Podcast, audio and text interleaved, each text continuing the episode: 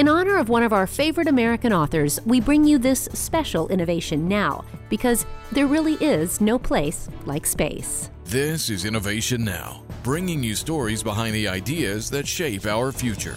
Children of all ages are familiar with author Dr. Seuss. His whimsical characters have captured our hearts, but nothing captures our imaginations quite like space. NASA is planning more spacecraft. They're off to have fun. They'll visit the planets, the stars, and the sun. New Horizons has left Pluto behind. Now missions like Mars 2020 are being designed. Scientists learned water once flowed upon Mars, and Hubble has captured the birth of some stars.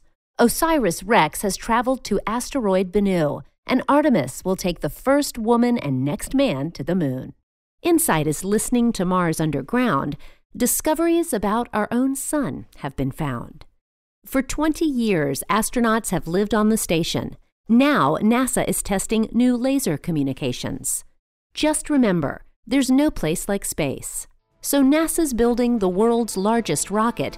You are the Artemis generation, and space is waiting for you to explore it.